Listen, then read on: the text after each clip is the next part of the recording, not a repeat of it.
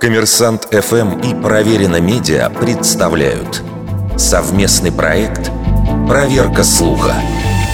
Говорил ли Пабло Пикассо, что хорошие художники копируют, а великие воруют? Чаще всего эта фраза, оправдывающая плагиат, как ни странно, встречается в связи с высказыванием основателя Apple Стива Джобса. В 1996 году он рассказывал о работе создателя компьютеров и привел в пример как раз эту цитату. Также фразу с указанием авторства Пикассо можно встретить и на сайте BBC в разделе «Культура». Наконец, во французской версии журнала об искусстве «Артспер» есть история о том, как в 1911 году после произнесения этой фразы Пикассо обвинили, причем совершенно необоснованно, в краже из Лувра Джаконды – ни в письмах, ни в дневниках художника цитаты, похожей на этот афоризм, не встречается.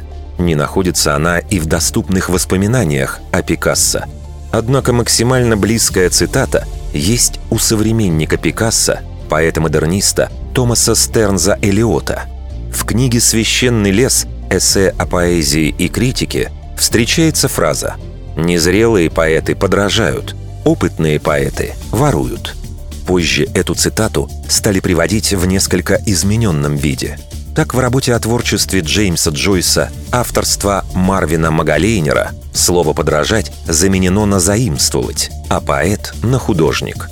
На протяжении нескольких десятилетий фраза про подражание и воровство в том или ином виде появлялась еще не раз. Например, в книге о музыке 20 века Питер Йейтс привел цитату Игоря Стравинского, который говорил – Хороший композитор не подражает, он ворует. Вердикт. Неверная атрибуция цитаты –